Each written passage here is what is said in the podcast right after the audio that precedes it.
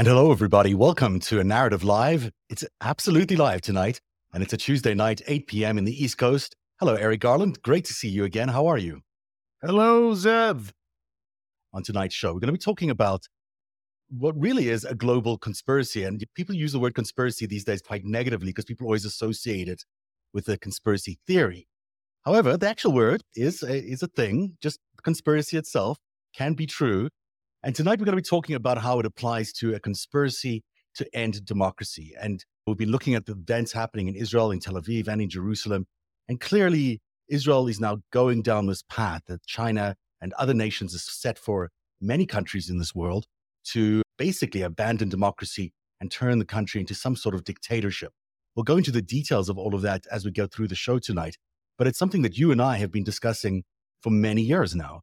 Certainly, when you introduced the game theory way back in 2016. It was a prelude to what we're seeing today. And, and as we've been talking over the last few years about the war on democracy and, and also Israel's direct involvement in the 2016 elections to elect Donald Trump, it's, it's become clear to us that Israel is one big part of the enemies of democracy, if you will, of this alliance, of this conspiracy to undermine democracy around the world, obviously directed at the United States. People throw around conspiracies and conspiracy theories like they're nothing these days. But we're not doing that tonight. We're going to go through it as much as in much detail as we can and show everyone what evidence there is to, to prove that there is a conspiracy. As anyone can make up allegations, but there are facts that have been presented over the last few years which make it inevitable that this is what we're seeing. So, do you have a clip handy from when you whipped out the the quote from 7 November 2016 from Herzog's office? A warning from Isaac Herzog, who was then the labor leader the opposition leader in the Israeli Knesset. He's speaking about Netanyahu, and he says, Recently, there have been reports of Israeli leaders interfering in the elections through overseas proxies. I call on Netanyahu to instruct those close to him to make sure no damage is done. The viewers really need to get this because this is not out there anywhere else. Mm-hmm. This is Israeli intelligence under Bibi Netanyahu attacked the United States one of Israel's main patrons, if not its major patron. I just want everybody to know that when this show is live, one of uh, Zev's uh, pieces of brilliance is like he does not warn you about this. I'm like, oh, we've got wait, wait, we have. They said that out loud. That's whoa. And so when just the audience knows that there is uh there there is no artifice in this. Like when, when you're watching my reaction to that, I'm like, God damn. Well, it's partly because I want to see your reaction to that. I mean, you know, if the truth of it is, if I just told you before, you might be too too prepared. But if I just throw something at you that you're not um, that prepared for, you know, you you might be taken. Your reaction might be more legitimate in some ways than the, than um, than if we just uh, if we just prepared for it. This is the quote from November 2016, but we were reporting about it for the first time in May of 2020, if I'm not mistaken. Was the first time we'd started putting all these pieces together saying that mm-hmm. Israel was part of this attack on democracy. And this is now the current president of Israel, Isaac Herzog, who at the time was the leader of the Labour Party. This is a quote that's slightly expanded from the one we've previously put out, but it's, it's accurate. Recently, we've seen reports that leaders are interfering in elections through foreign associates. Those leaders have done unprecedented damage in the past and are doing unprecedented damage even now. I demand that Netanyahu, who remains silent on this matter, make clear he is not becoming involved with his associates and that he does not intend to interfere in the US elections.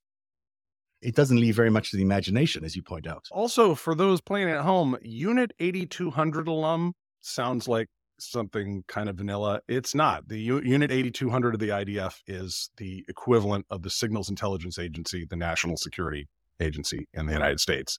So they're very, very important. What I find interesting about Israeli politics is when you get up to the very top of the, the political class, it's like a spyocracy. There are there are more like extremely high level spooks yeah. Uh, who, who rise up through the political ranks than basically any other country outs probably outside of Russia, where they're they're all Sayeret Matkal commandos and or got up to the head of Mossad a little, you know, Ehud Barak was was Minister of Defense and also uh, in, in intelligence as well. I think in the DIA, there look, it's it's a country that's constantly uh, feels itself at war and is constantly under attack. These are serious matters. And for him to come out that nakedly the day before, I think he saw that they're that they collectively as a people were going to be on this collision course with with destiny, if you will. And I, I'm I'm very careful to to lay things on Netanyahu when it's Netanyahu, Likud, if it's a larger group, or whoever over there, and not just necessarily Israel. In the, in the same way that I don't want America to be judged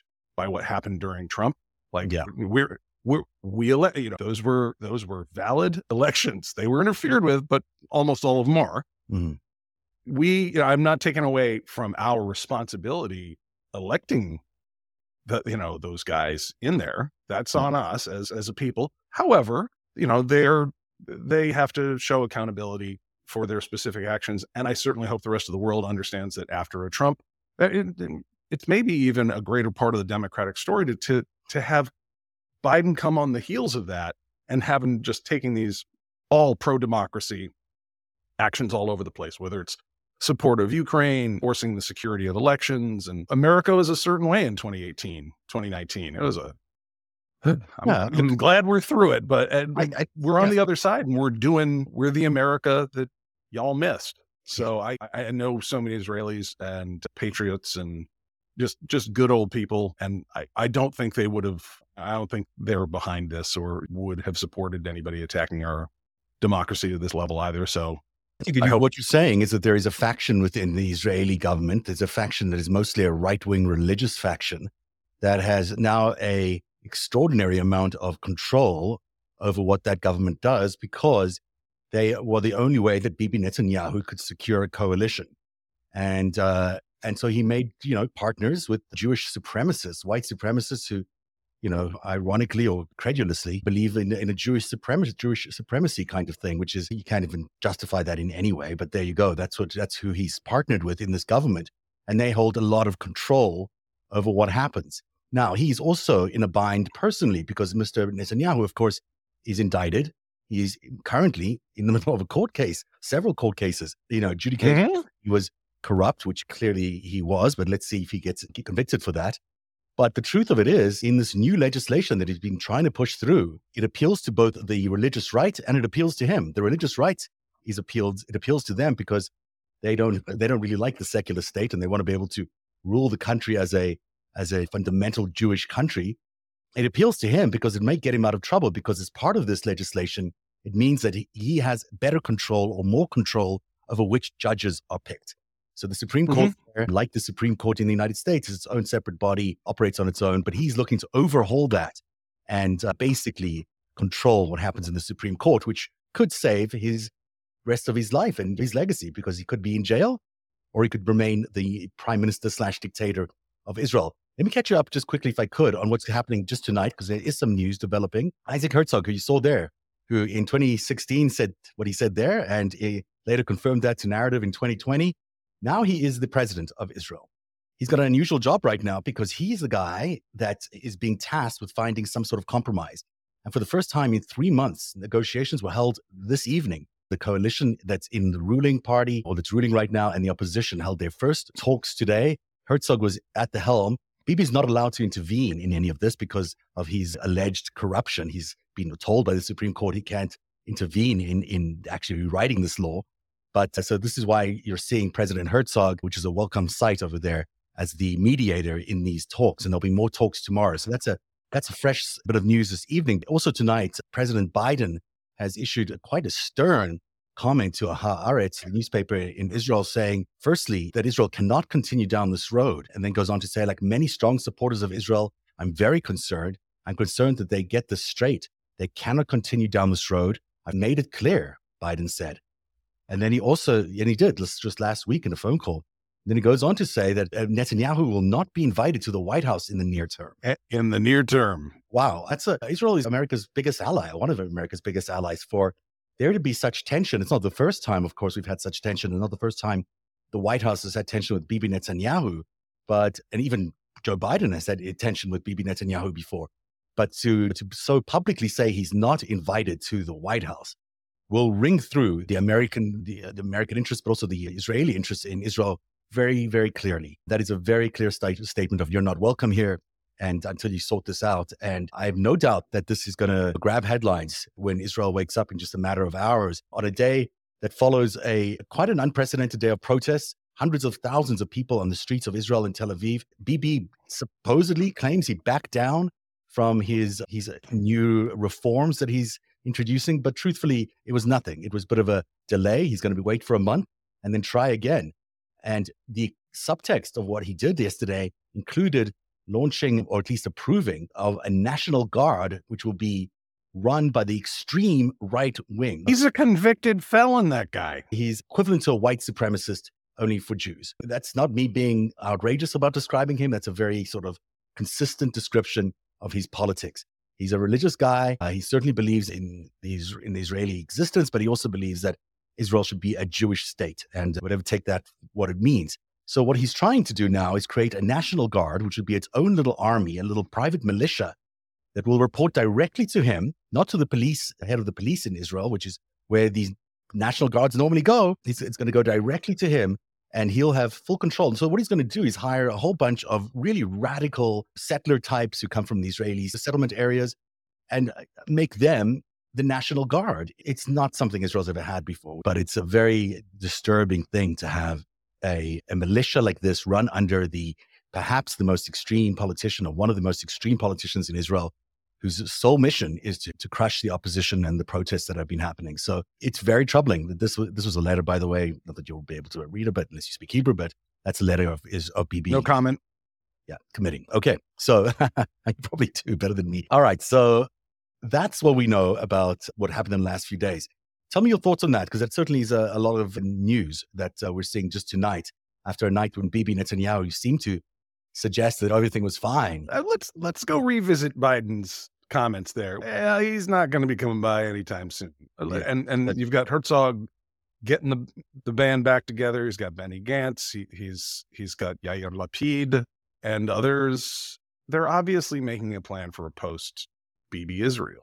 I don't. I, I, generally like to to constrain my my comments about other people's domestic politics to mere analysis and not show a preference. But he's a douche, so and he keeps attacking my democracy here. So I'm not gonna be sad when he knows, like, don't know when he when he crawled in bed with the Sinaloa cartel that does drugs and selling kids and stuff like that. No, hey, Zev, we've in the United States we there's been a certain there's been the the basically pro Likud lobby of AIPAC or AIPAC, I always spell I always say it wrong, has been supporting a certain line about about Israel and America's support for it. And it's we we've been constantly told this is like the one democracy in the Middle East.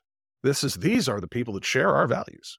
So it's been very interesting as very clearly uh, Bibi is not Bibi is a despot. He's an authoritarian.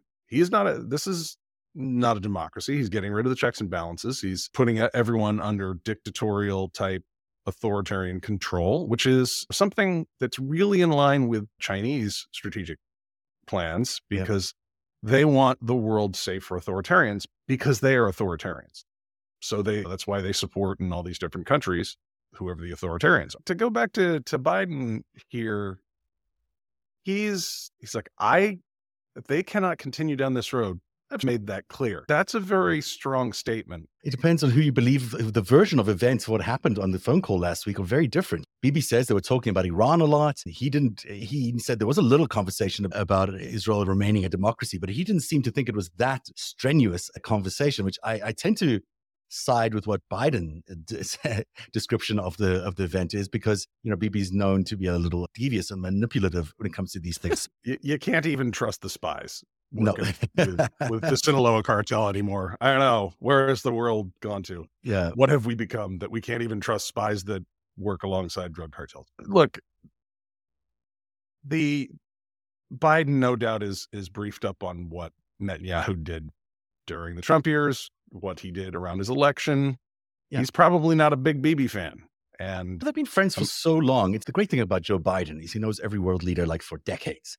So uh, he's very familiar with people and he's got genuinely good relationships with everybody because he doesn't seem to get stuck on on whether people disagree with him. He expects people to disagree with him.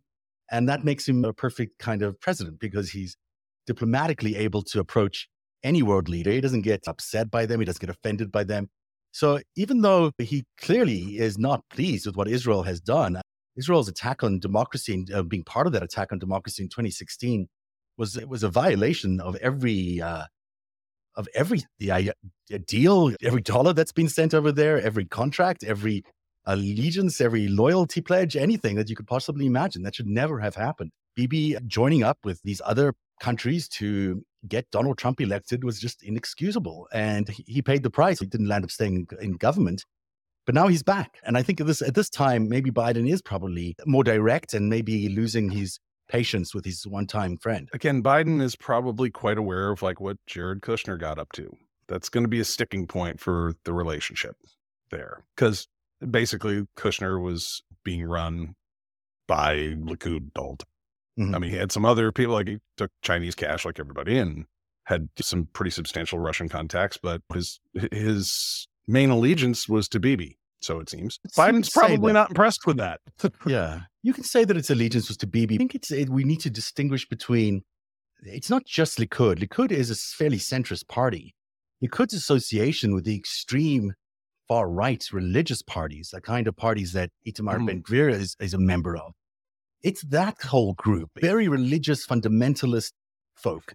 And I think that's where the allegiance comes to when you speak about people like Jared Kushner and and the like. And certainly we talk about Chabad a lot, and Chabad was was Jared's synagogue of choice. Was it was the movement that he associated his Judaism with, and and many other people associated in the Trump universe were Chabadniks. But he's not a is not an intelligence agency. It's a it's a it's a sect per se. It's a, it's oh, a sect officially. Yeah, but it might be acting as one. Is what my point is. It's yeah. It's it's history certainly to be a very old sect of Jewish religion. Some people don't even think it's really a part of Judaism, but of course it is, and it's been around and associated more with the Russian development of Judaism than the Western development of Judaism. So you've got alliances there between Putin and, and Chabad, which are very, very strong, and certainly explain the, the dynamic we've seen between the Israelis and the Russians over the last few years, working almost as, as collaborators on a lot of these things. And, and, and Chabad might be some of the glue there. Chabad might be what we're seeing as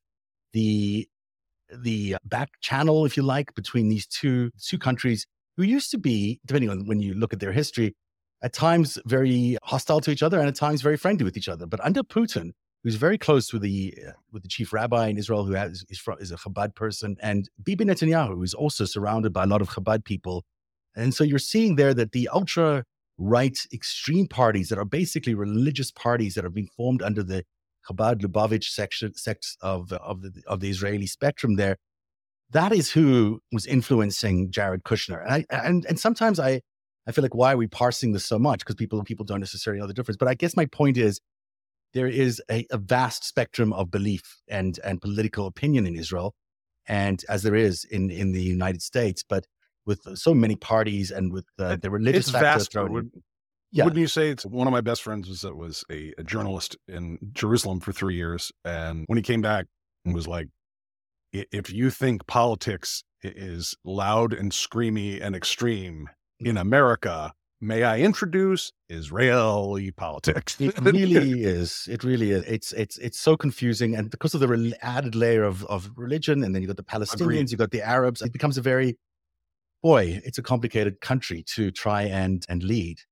So maybe Herzog will find his way through that. I hope he does. So, did your friend uh, like it? What did you think about the politics over there? Mostly, he was he was mirroring what what you were saying that you have this wide variety of opinions, and, and a lot of them are of a religious flavor that we have a lot of that over here in the United States, but they have different versions of it. And you have people that you know, their their interpretation of their religion and it, its expression in political life there is is is different and is very particular to Judaism and uh, the different sects of it. And look, the, the, Talmudic scholars like they get together and argue. Like that's yeah. the thing. The politics reflect that, especially when you start getting issues of uh, religious interpretations even deeper than I think we, we have been used to the evangelicals in the United States here for a while. But you know, you know, it's it's different. It's more intense. It's it's more fundamental to the whole nation. It's a you have a country there that is centered around religious and ethnic affiliation? Does one like the country when one's there? I've I've heard much about going camping on Friday nights and having a real focus on on family and the day to day stuff is is is great and the weather's great and the intifada's not as great, not as much fun. But very clearly there is a there is a sea change here. Like when when Netanyahu took Lapid's spot when they called elections again and returned with this crew. Mm-hmm. It's like this these are not the the moderate Israelis that uh, are the center right that used to be running the Netanyahu administration. They obviously he got a bunch of more complicated. He did. He got a lot. He, he chose a, a, group of people that are very difficult to to negotiate with. These guys are not interested in finding compromises. They believe in what they believe in, and and that's what they're pursuing. So from that perspective, it becomes really difficult for anybody to come up with a solution that they will agree with. And I think he he did it because no one else would partner with him, so he had no other choice but to cooperate with these guys. And and and this is where he's found himself now in this horrible position. And and so I I uh, is it just about saving his bacon? Maybe it's just about saving his bacon, but I think somewhere in his in his heart of hearts, he really is a very religious fundamentalist kind of guy, and he doesn't believe that Israel should be pushed around, and he doesn't believe that anyone should be telling Israel what to do. And uh, in so doing, I think he's created a, a, a, difficult situation for Israel in general. I just don't see how Israel, in this in this context, as it becomes more of a dictatorship, how can it how can it operate in the world? And it's not going to be the same country that people have welcomed before. We'll be dealing with a country that's basically a pariah state, if if anything. And Israel can't afford that. And it's not that they can't afford it. It's just why would they want to do it. Israel's a mm. very prosperous country with enormous amount of resources, and and regardless of its security situation, it keeps things quite secure. So it's a it's it's one of the the countries in the world that has succeeded in developing a pretty un, unglamorous part of the world into something that's pretty pretty special. And so for it to now turn its back on the world, or at least the Western world and on the enlightened world, and then become basically a crony for China and uh, Saudi Arabia and Russia. This is not where the, um, the Israeli people are. Surely there are people in the in the extreme right wing there that do believe in it, but for the most part, I don't think Israelis are are thinking about let's see how we can get in bed in China and just become a dictatorship where we can't express our opinions. And you spend any time with an Israeli, and they will talk your ear off about everything. So it's not like this vibe would be very conducive to them. It's not. It's not who they are. So yeah. I, I I question whether this is just a it's a fool's kind of errand that he's that he's pursuing here because I don't think the Chinese and the Israelis are actually going to get along very well. And that's really what he's setting up is this sort of dynamic between the Chinese and the Israelis. You know, before we talk about China being a big partner in all of this, you have to talk about the relationship between Vladimir Putin and Bibi Netanyahu. Because this is not just an accident of what we're seeing now. We're seeing a, a demographic clash happening in, the, in Israel as you're seeing a large group of Russian immigrants, which have been moving there after the end of the Soviet Union, and in large numbers have formed a huge part of the population. And you've also got this extreme right wing, this religious right wing. They're also growing. Dude, that's part of their mission is to grow. So there's a lot of kids, a lot of children in that. So you're seeing those two demographics suddenly growing. The Putin Russian guys tend to be very conservative minded. They come from Russia, which is generally a very conservative country. On top of that, they probably still have relationships with the Russians. They may even be funded by the Russians through oligarchs. And so you've got a development there of uh, these two large groups in Israel, which are squeezing the, the sort of the moderate Israeli middle out of power there. And that's why these protests are, are so significant because it's basically the secular, educated Israelis from the big urban areas coming out and saying, no, no, no, we're not going to let you ride over this entire country that has established its very particular values and be replaced and replace them with these Russian ethnic Russians, basically, and these religious right wing fundamentalists. And that's basically what's happening to Israel. It's almost like a colony now of, of Russia. So this is a like a, a very brief history of how Russia and, and Israel has had a very unique sort of relationship. Basically, Stalin supported Zionism at the beginning. And then once Israel was born, Stalin switched to supporting the Arabs. By 1975, they were calling Zionism racism. And then in 2001, Putin was elected.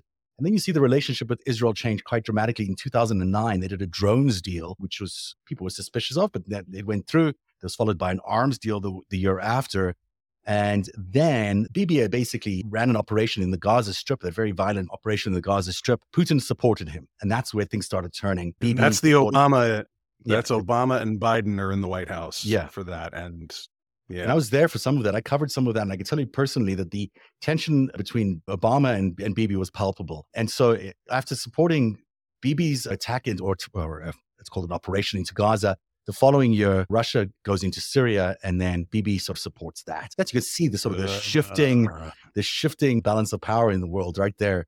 And then that uh, ends with chemical attacks on children. Inexcusable. We're still embroiled in that. We're still there. We're still fighting. It's it's horrific. Now suddenly they're having four meetings in one year. 2016, the year that democracy was attacked. These two leaders. I don't know if anyone's officially said it. Maybe they have, but I think the evidence is clear that there was an alliance between Bibi and Putin to and others, but also to attack democracy and install Donald Trump as as president. And then this, these four meetings are very, very, very interesting, as is the establishment of this direct hotline, which they did in 2014, where Putin's office had a direct hotline to Bibi's home, which was encrypted and which could not be eavesdropped into.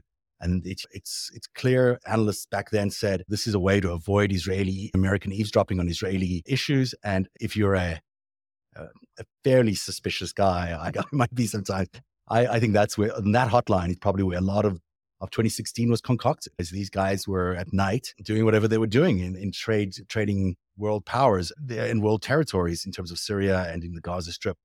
And I think that's where we land up with this uh, Red Sea alliance that happened, this Red Sea summit that was reported in the Mid East Eye. There's only one report that we have about this Red Sea summit with Nader. Remember him, George Nader? It was a mm-hmm. Bibi Netanyahu. Let's call him a operative, if you don't use the other term, but certainly worked for Bibi, knew Bibi for a long time.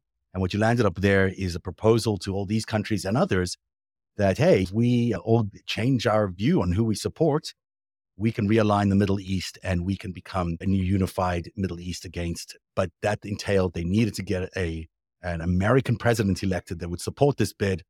And that American president that could support this bid was Donald Trump. And so they worked hard to get Donald Trump elected in the various ways that they did by manipulating the data, by manipulating the population, by manipulating politicians through a large operative in what happened in Gaza and in Syria in 2014. And that's really operation. And and so that's how we got to to the attack on democracy, it all really has its seeds in in you know in what happened in Gaza and in Syria. This relationship over here, you can tell the expressions on these faces.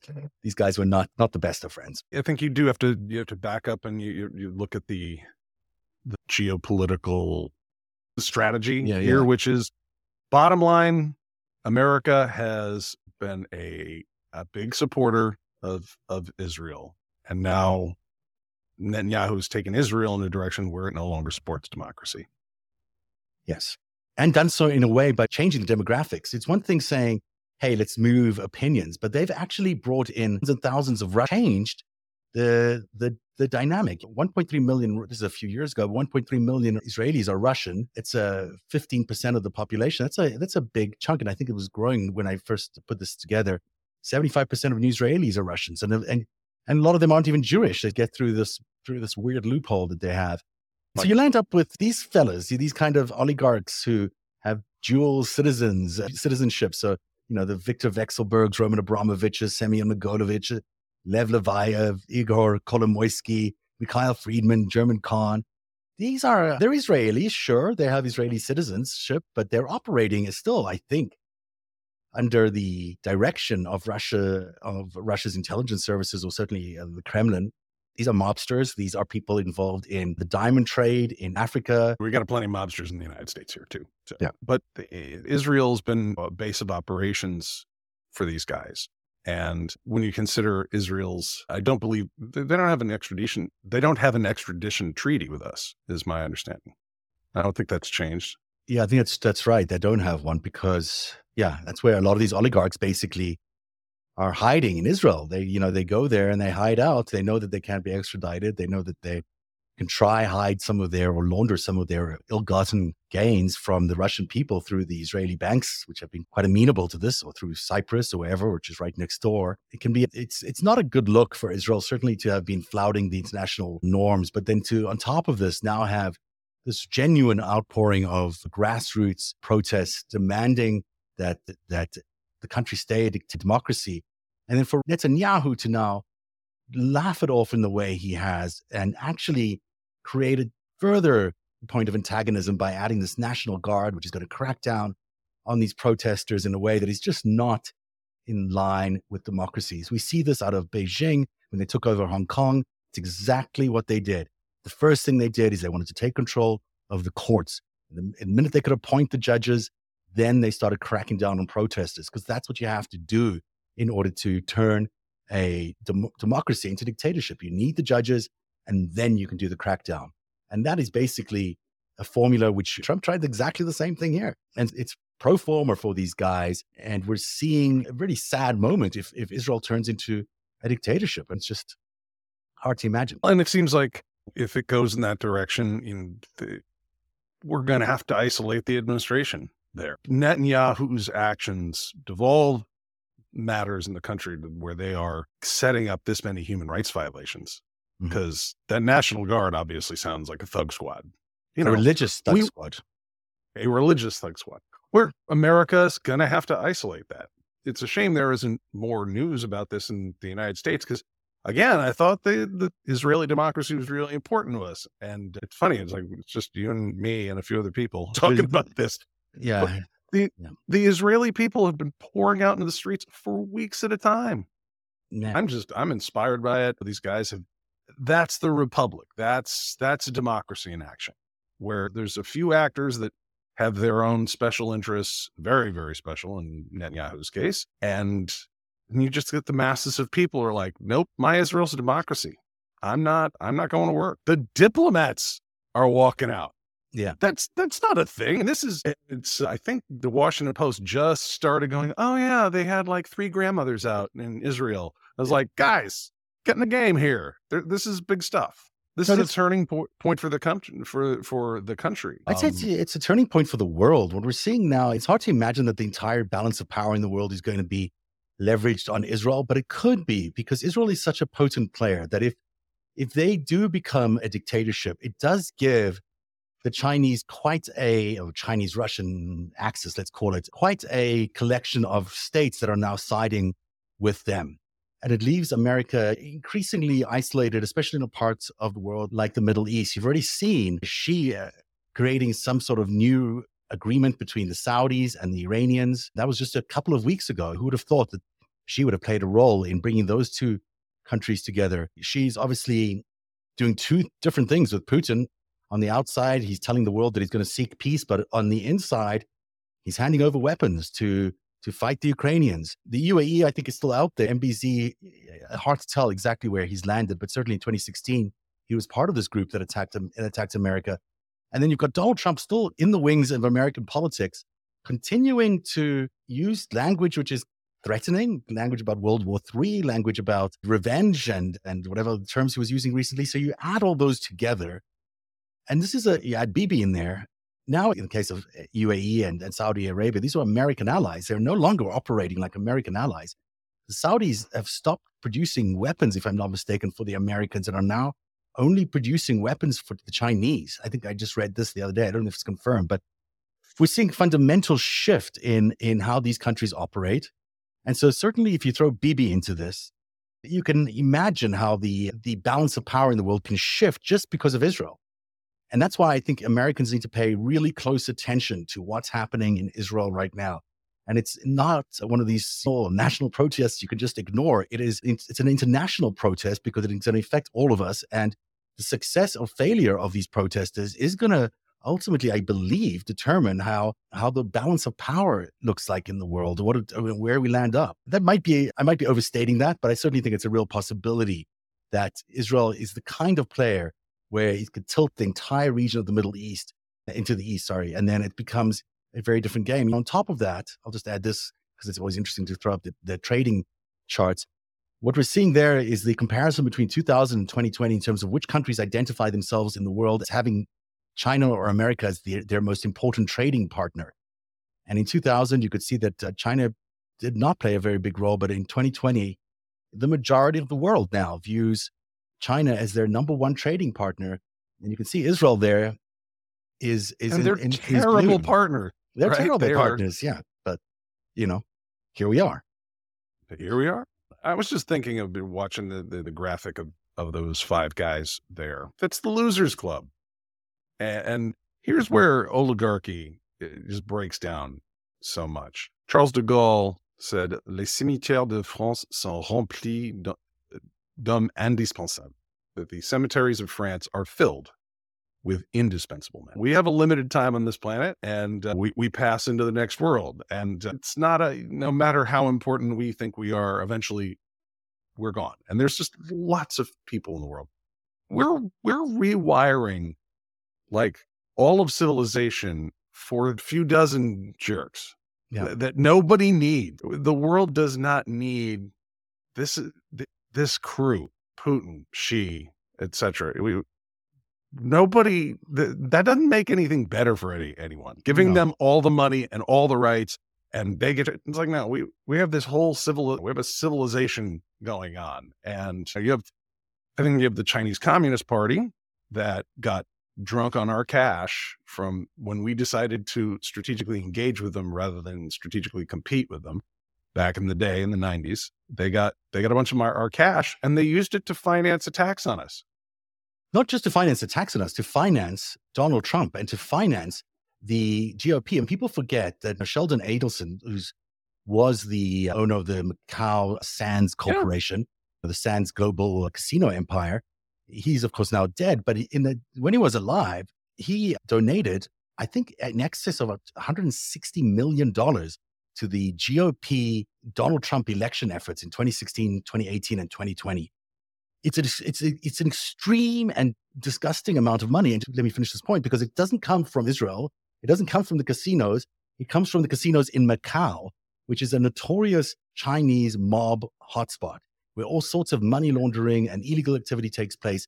And it's that money, the gambling money from Macau, the mob money of Macau, that went to fund Donald Trump, the mobster, went to fund, you know, Putin, the mobster, and now Bibi, the mobster. And that's why this incredible bit of protest art that the Israeli protesters did with this, this, this, I don't know how they do this. It's actually very impressive that they got these posters that speak the, these truths to the world. And this is the image that they really wanted to go around the world. They wanted to remind people that the battle against Bibi is the battle against Putin and is the battle against Trump. It's the same battle.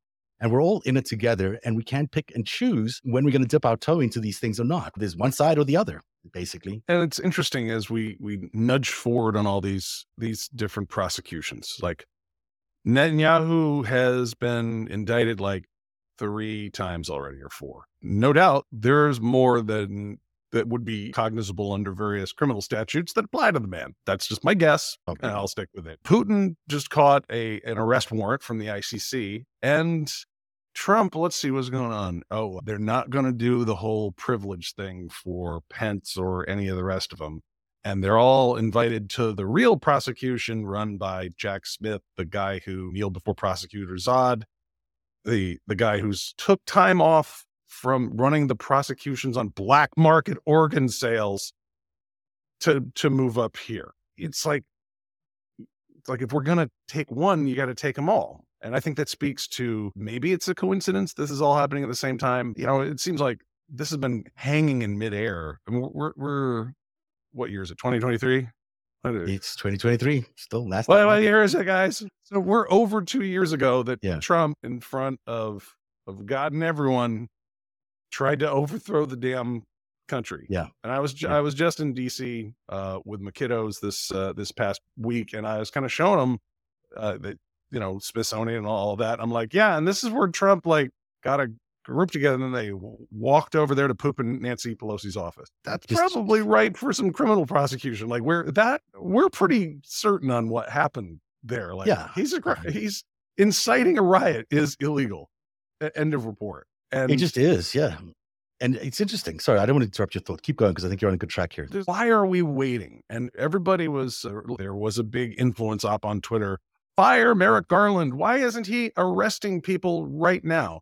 Mhm. And that um, I think misunderstood a lot of what appears to have been going on at the U.S. Attorney's offices. Where when Garland's crew came in, there are a lot of these places that would be doing the prosecutions that were crime scenes themselves. Mm-hmm. So just you just could not move that fast. Also, they had to beef up a lot of infrastructure. One of the things that was that actually gave me a lot of hope for what was going on is spending my my ear in DC to some people who know what's really happening behind the scenes, saying, "Yeah, Garland here. This is two two years ago or so. Like, oh no, he's like upgrading the capacity to go faster." I'm like, "That's interesting.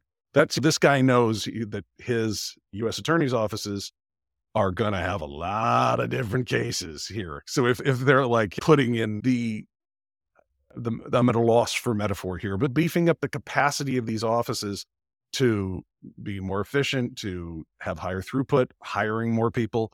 I was like, that is not a one time thing. That is not, he's going to go after the Trump folks. No, this is like, he's got to go through all these CARES and PPP fraud cases. We have more forensic evidence protecting children than we've ever had. Almost all of these crimes against children involve significant cyber evidence, and we are prosecuting. The United States is, is prosecuting so many of these these criminals against children at a rate we've never seen before. So that's huge. You're talking about a major cleanup operation, and then then you got like Jack Smith's outfit and uh, the grand juries that they're currently running.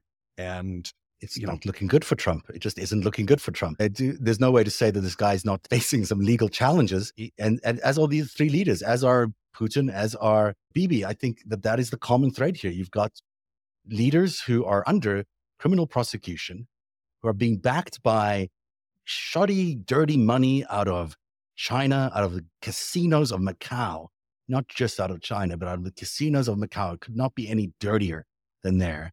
And it's being funneled into our into our democracies around the world to buy up political parties and opposition leaders, whether they masquerade as being pro-Israeli or pro-Russian or whatever it is. I don't know. The GOP these days is a is a farce. It can't. It's just it's impossible to treat them as a real political party. They're a front for the Chinese. They're a front for Russia and they were Trump front for Bibi. And that's just what we're seeing in day to day politics.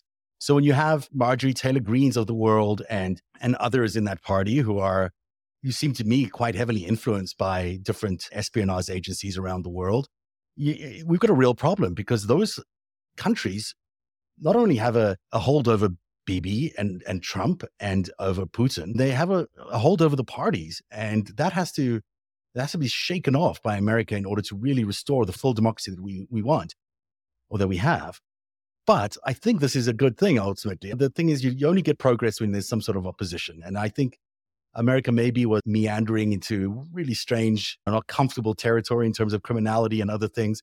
And maybe this attack on democracy is, is just the thing that America needs to find its way back to the core values that America is founded on, and that the and that the world admires America for them. The world wants America to, the world ultimately wants a free America. They know they benefit out of that. They don't benefit out of a dictatorship in America. They don't benefit out of a dictatorship in Israel. So, in order to remain free, we have to be able to uphold our values. We have to be able to say that we walk the talk. And we can't then have espionage operations run by former FBI operatives working for Deripaska. You can't do those mm. kinds of things Obviously. Zev, your standards are so high. That's impossibly high. it's really, really bad. Like yeah. that got a little bit out of hand. Like, wait, wait, Albanian intelligence? The hell are you? What? That story.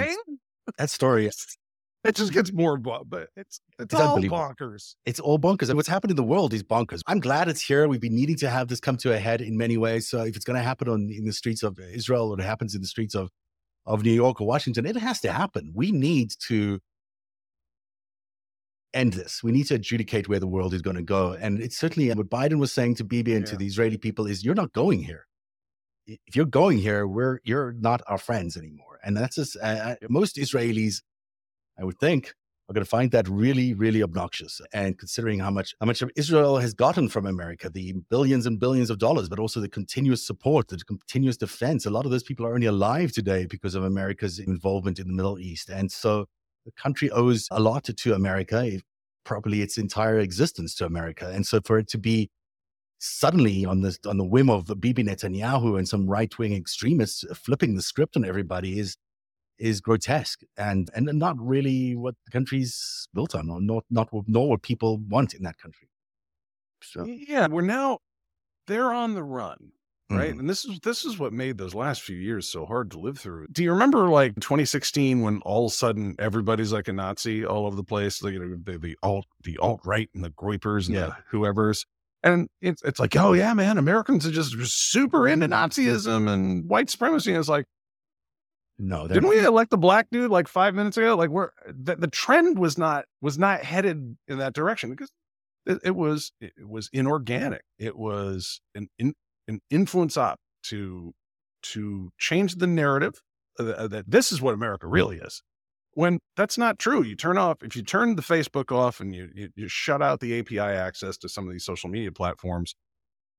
Though that wouldn't have been that, that wouldn't have been what we we we thought of it. And there's a great piece in the Nation this weekend about about Roger Stone, which we have all suspected for a long time was working on behalf of the Israelis. But clearly, there's a lot of evidence now massing up that's exactly who was operating the Corsi and and uh, Stone were basically operating for the Israelis, and you could get closer to, to Donald Trump than than Roger Stone during that whole period. I mean, it's Jared Kushner or Ivanka Trump. It's a very inner circle. They ran operations that were far beyond any ex normals. I mean, the the Psy Group and the Black Cube and you name it, those organizations.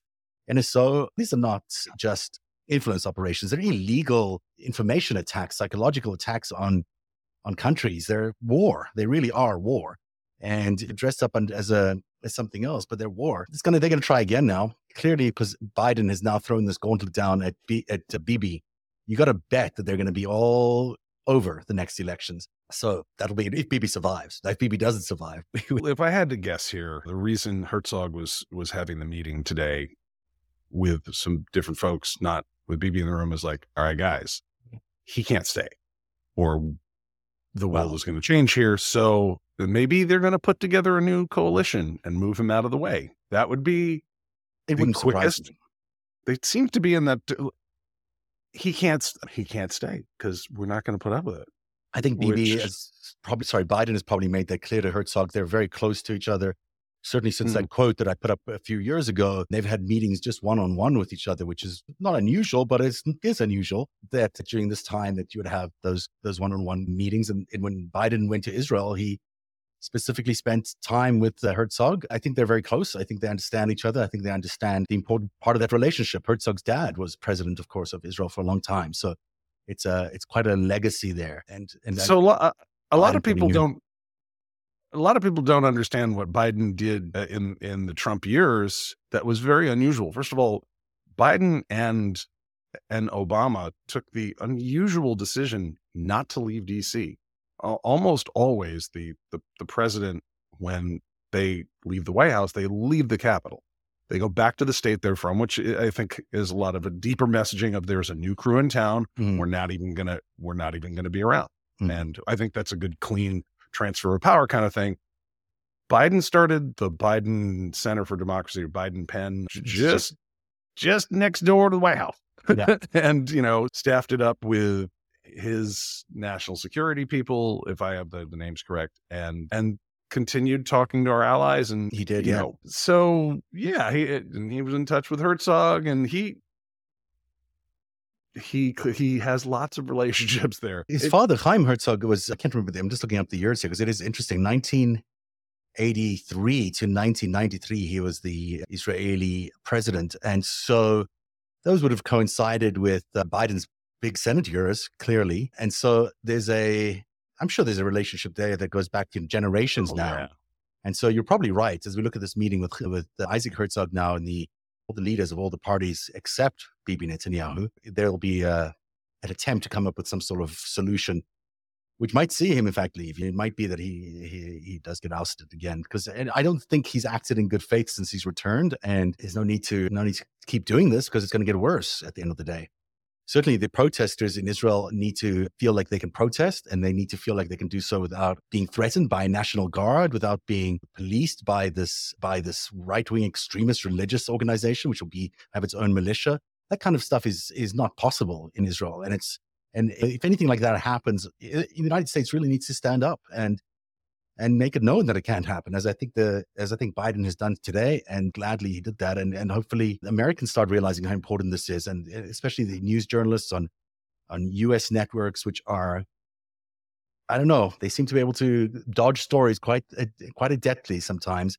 This is a major story. This is a major global story it requires everyone's attention on it. And hopefully we'll start to see that from the from the US media as well. It's time to really pay some attention to Israel, guys. Like we, we say that their democracy is the Israeli democracy is intrinsically linked to the West. Let's act like it. I, I'm bewildered as to why more people in American media don't cover this. I'll take a guess. And you know, I think it has a lot to do with the fact that the media ownership of a lot of these media organizations is is not disconnected from the same power base that gives Bibi his power and Putin his power. Yeah, there's some questions there about about yeah. I, yeah. I could go all the way down that that road, but uh, if nothing else, isn't it a great, isn't it an amazing story to watch this these increasing throngs of of Israelis pour into their street and and not want to give in to yeah. these kind of autocratic. It is. Autocratic, yeah, and some of my relatives are out there daily on a, and protesting with enormous enthusiasm, and I, I applaud them for for taking this initiative. I'm not sure even I would have the capacity to be out there for 12 weeks in a row, but they've been out there for 12 weeks in a row, and it says a lot about uh, about their commitment to this. So hopefully, all the Israeli protesters stay safe, and hopefully, there's no more continued fighting, especially the the sort of random attacks that have been happening the last 24 hours, attacking Arabs in in apart from religious yeah. Jews. That can't happen hopefully things end in the right way on this one. I'm going to say that we should probably wrap this up. And I apologize again to our Twitter audience, but you're, if you're seeing this now on Twitter, you know that I've edited this and put it back on Twitter within the last few hours. We apologize for not being live. As always, don't forget to subscribe to this channel on YouTube, as you see down below. You can also join the channel now as a member. There are various uh, membership rates over there that you can join up on. Spy Murdoch, which is our big investigation into Rupert Murdoch, is continuing and your last time, did you see last episode? I don't know if I if I shared it with you, but it involves this cold case murder with Rupert Murdoch and and Robert Maxwell. Happened in the 1960s. Yeah, I watched it, man. That's oh crazy. Oh my gosh! So this story is not actually. It's actually a live story. I thought it would be done that that someone had figured out what was going on with Rupert and and Robert. No, this is still an ongoing investigation. It just got reopened, and that Maxwell and Murdoch were were rivals in this is well, were they rivals in it? Is the question that I have. At the time, and I'll just give like as a little tease, I can say that they just had figured out who was going to own the Sun newspaper in the UK. Rupert Murdoch wins over Robert Maxwell, and then they needed to get circulation up for the Sun newspaper. And maybe the way they got circulation up for the newspaper was a publicity stunt. We'll have every, an update next week about this this publicity stunt that may have turned maybe as an accident, as an accident into something deadly. Maybe not. I we know I'm gonna do. We're, this is a live investigation. It's why I love to do them this way. You're finding things out as I find them out, and you will. Yeah. So I'm starting to think that Fox News is not just an annoying TV channel that our grandparents watch. Uh, yeah. starting to think there's more there. Well, especially you know, as you know, Robert Maxwell also was an agent for the Israelis, and so their their cooperation, or at least even their entanglement in the same alleged crime, is um, is interesting. I mean, why would these two people even be connected to each other? They're they're opponent, they're rivals from two different parts of the world. How come they're now connected to the same crime um, that took place in 1969? The chances of that happening are, you know, it's just not. They don't exist. That's such a small chance. So but yet here they are in the same crime, which has been glossed over for years, for decades. You know, they, the body's missing. We've never uncovered the body. This uh, woman went missing.